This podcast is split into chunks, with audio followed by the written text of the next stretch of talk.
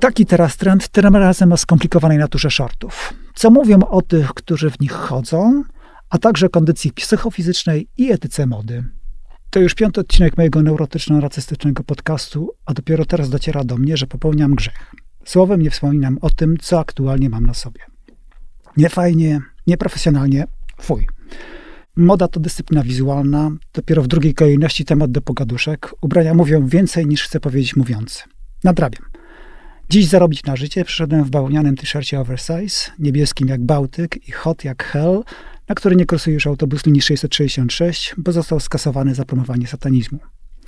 Mam trampki, białe jak uzębienie celebrytów z Nadwisły oraz gorzko-pomarańczowe shorty z popoliny z nogawkami 2 cm dłuższymi niż zaledzają w tym sezonie wszyscy święci od Hermesa po Villebrequin. W drugiej połowie lat 90. najbardziej zasadnicze periodyki dla pań próbowały podyktować idealną długość spódnicy. Biblia drobnomieszczaństwa, w której wtedy zaczynałem, zawrokowała, że do połowy kolan jest perfekt, ale jakby co to nie były moje słowa. Samce rasy Homo sapiens są średnio 25 lat za samicami. W niektórych regionach Europy opóźnienie jest jeszcze bardziej żenujące i to widać. W każdym razie kończynami dolnymi mężczyzn media zajmują się dopiero dziś. Tom Ford twierdzi, że prawdziwy mężczyzna to mężczyzna elegancki, a taki w shortach startuje wyłącznie na krótkim dystansie. Brzeg basenu, leżak, pokój w hotelu. Tylko, że Tom to bowidowiec, weteran walki o wygląd, chłopak po 60, pewnie nie wyrzeźbił ud, jak, się, jak przewiduje nowa norma, nie strzelił sobie kolorowego tatuaża na łydce wydepilowanej gorącym woskiem. I teraz owija w bawełnę. Z czasów przed zderzeniem dwóch niecierpiących się nawzajem nurtów, Fit oraz Body Positive, pamiętam, że Ford lubił w miejscach publicznych przewietrzyć swoją klatę i że pod względem owłosienia jest bliskim krewnym Yeti oraz Czubaki z Gwiezdnych Wojen. Nic dziwnego, że dziś woli już nie wyskakiwać ze spodni.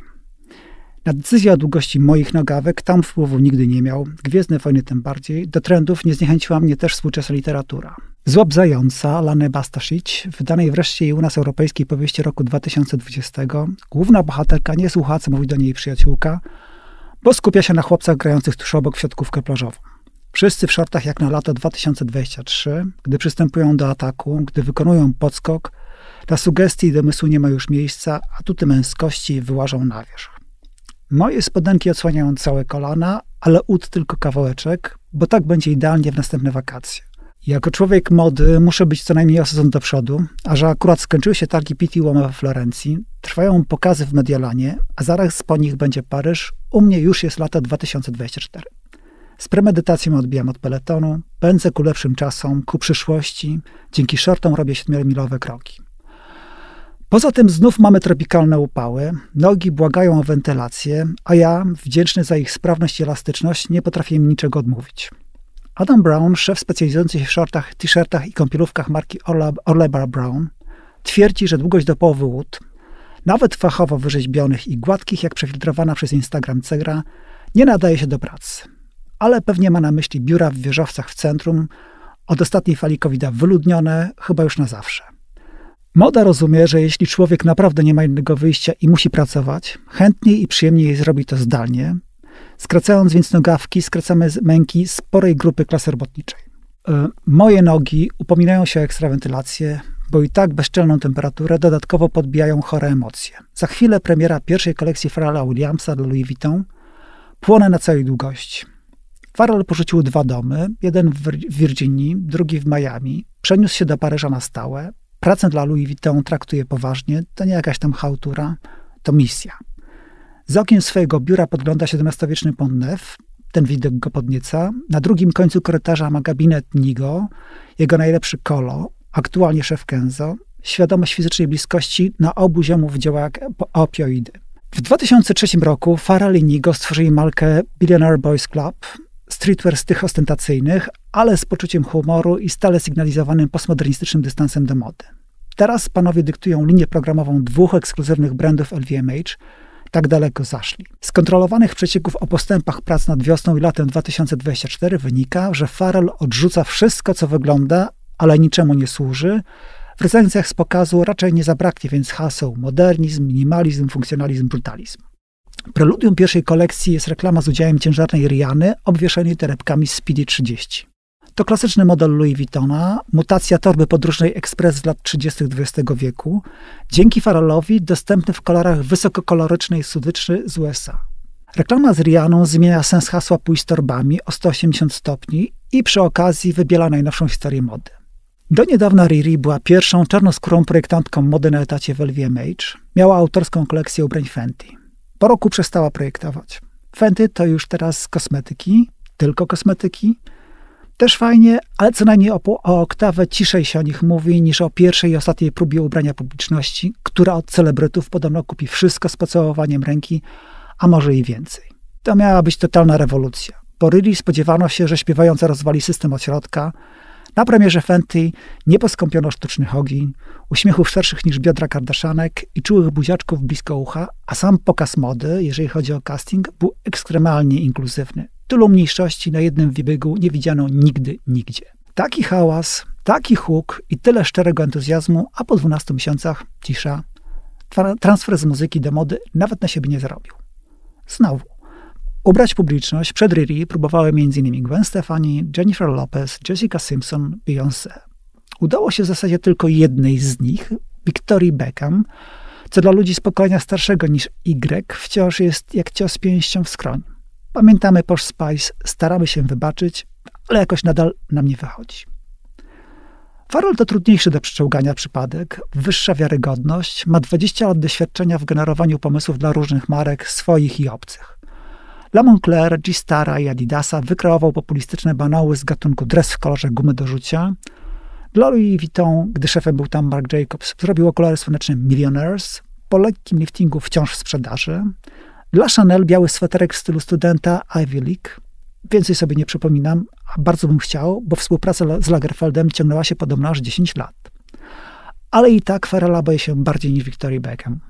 Nie tego, co pokaże w Paryżu, bardziej co przy okazji powie, bo tuż przed premierą przesadzał ze szczerością. Powiedział między innymi: Nie studiowałem w Central St. Martins, moim uniwersytetem są sklepy, w których kocham robić zakupy. Oraz nie jestem klasycznym dyrektorem kreatywnym, na modę patrzę z perspektywy klienta. Wiem, co mi się podoba, tylko to kupuję. To dokładnie jak ja i mój stosunek do medycyny. Wiem, co mnie boli, przy wsparciu Google'a potrafię postawić diagnozę, ale na tym finisz. Leczyć się przecież nie będę, sam się nie zoperuję. Jak to o mnie świadczy? Kiepsko. W najbliższym sezonie światowej kariery nie zrobię. Gościem honorowym czerwcowej edycji PT Łomo we Florencji był niejaki Eli Russell Linz, mózg, serce oraz ręce marki ERL, esencji stylu życia na plażach Kalifornii. Podobnie jak Farrell, Nigo i miliony dzieci Instagrama, Eli nie lubi, nie chce i nie umie się ograniczać – Zamiast swoim talentem zorać dwie morgi na bezkresnym polu kreatywności, samym sobą obsadza cały kołchos. Jest reżyserem filmowym, scenarzystą, fotografem, scenografem, producentem muzycznym, laureatem nagrody imieniem Karola Lagerfelda dla młodych talentów w modzie itd. Tak jako dziecko grał w filmach i podkładał głosy w kreskówkach Disneya. Po barmecwie planował skupić się na byciu tylko Żydem, ale w synagodze poznał dramaturga Davida Mameta, a ten wciągnął go do telewizyjnego show The Unit. Show biznes wessał go całego i nie planował już nigdy wypluć. Nim Kanye skurczył się do słaby swojego imienia, Eli wyprodukował mu jakieś wideo i kilka audio, symultanicznie zaprojektował w stylu Warhola perf reklamę Perfum Comme des Garçons oraz powrót Kim Kardashian do social mediów po tym, jak w Paryżu obrabowano ją z biżuterii godności. Żeby followersi zorientowali się, że Kim po traumatycznych przejściach to zupełnie inna kobieta niż Kim przed, Eli zarządził śmierć selfie, zabronił influencerce patrzeć prosto w obiektyw. A jak został projektantem mody? Naturalnie. Najpierw uszył koleżance sukienkę na bal maturalny, następnie na studiach zaczepił się w operze, w szwalni i w okolicach. Wszędzie mówili mu, że jest genialny. A skoro tak, no to proszę bardzo, teraz daje światu ciuchy inspirowane surferami z Venice Beach. Kolekcja RL sprzedaje się w 220 sklepach na całym świecie. Chciałoby więcej, ale ile jest selektywny teraz, a dwa, modę traktuje jak chorobę, na którą nie ma lekarstwa, będzie się z nią męczyć do końca swych dni, a trochę mu ich pewnie jeszcze zostało, dopiero co obchodził 32 urodziny. Życiorys Eli brzmi jak popularne w PRL-u reklamy, ale leciało to tak. Oto amerykańska fotoaparata do wiązania krawata. Goli, mm, pańki stawia zębrwie.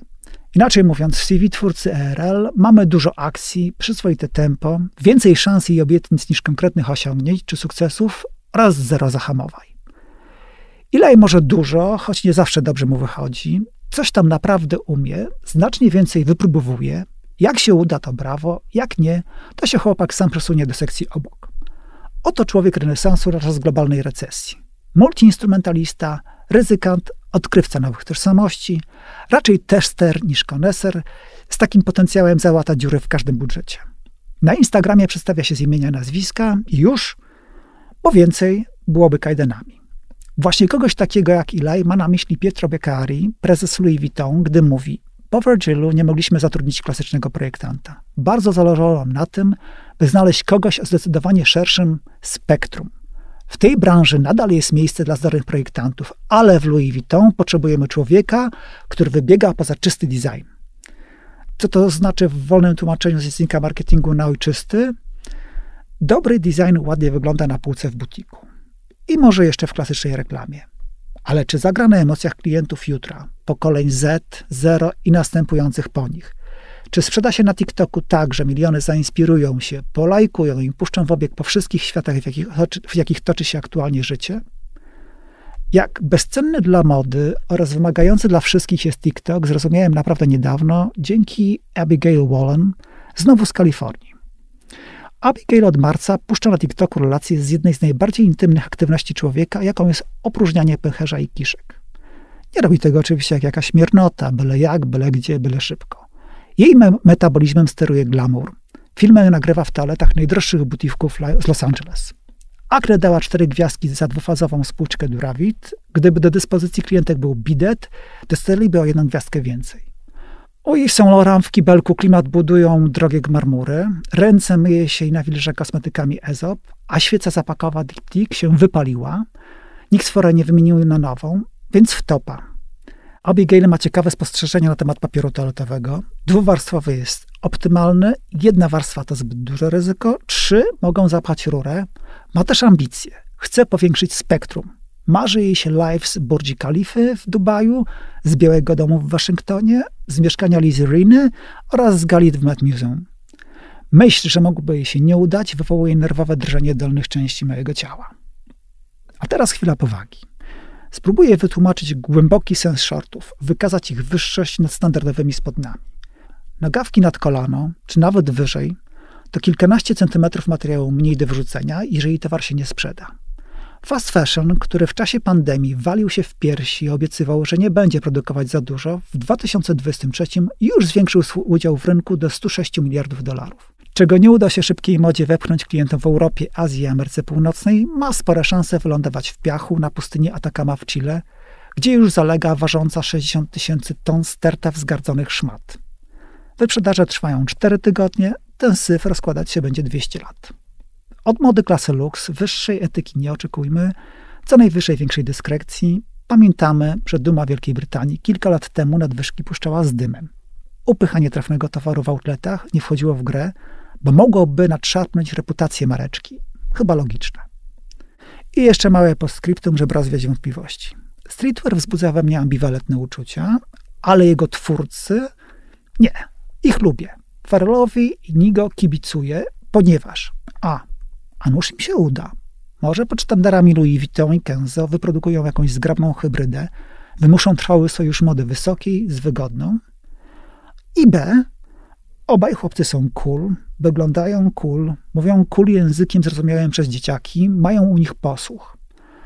A przecież obaj skończyli pięćdziesiątkę, nikt go bardziej niż Farl. Tak udane podróbki milenialsów trafiają się wyłącznie w naszej branży. Moda nie wierzy w cuda, moda cuda produkuje i sprzedaje na pniu, zanim wystartują raniące jej dumy wyprzedaże.